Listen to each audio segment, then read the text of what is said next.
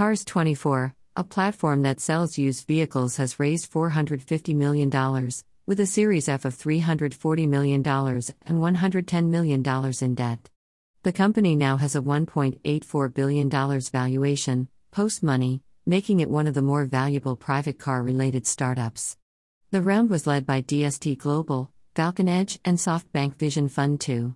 Already operating in India, Australia, and UAE, the new funds will be used for further global expansion, said co founder and CEO Vikram Chopra.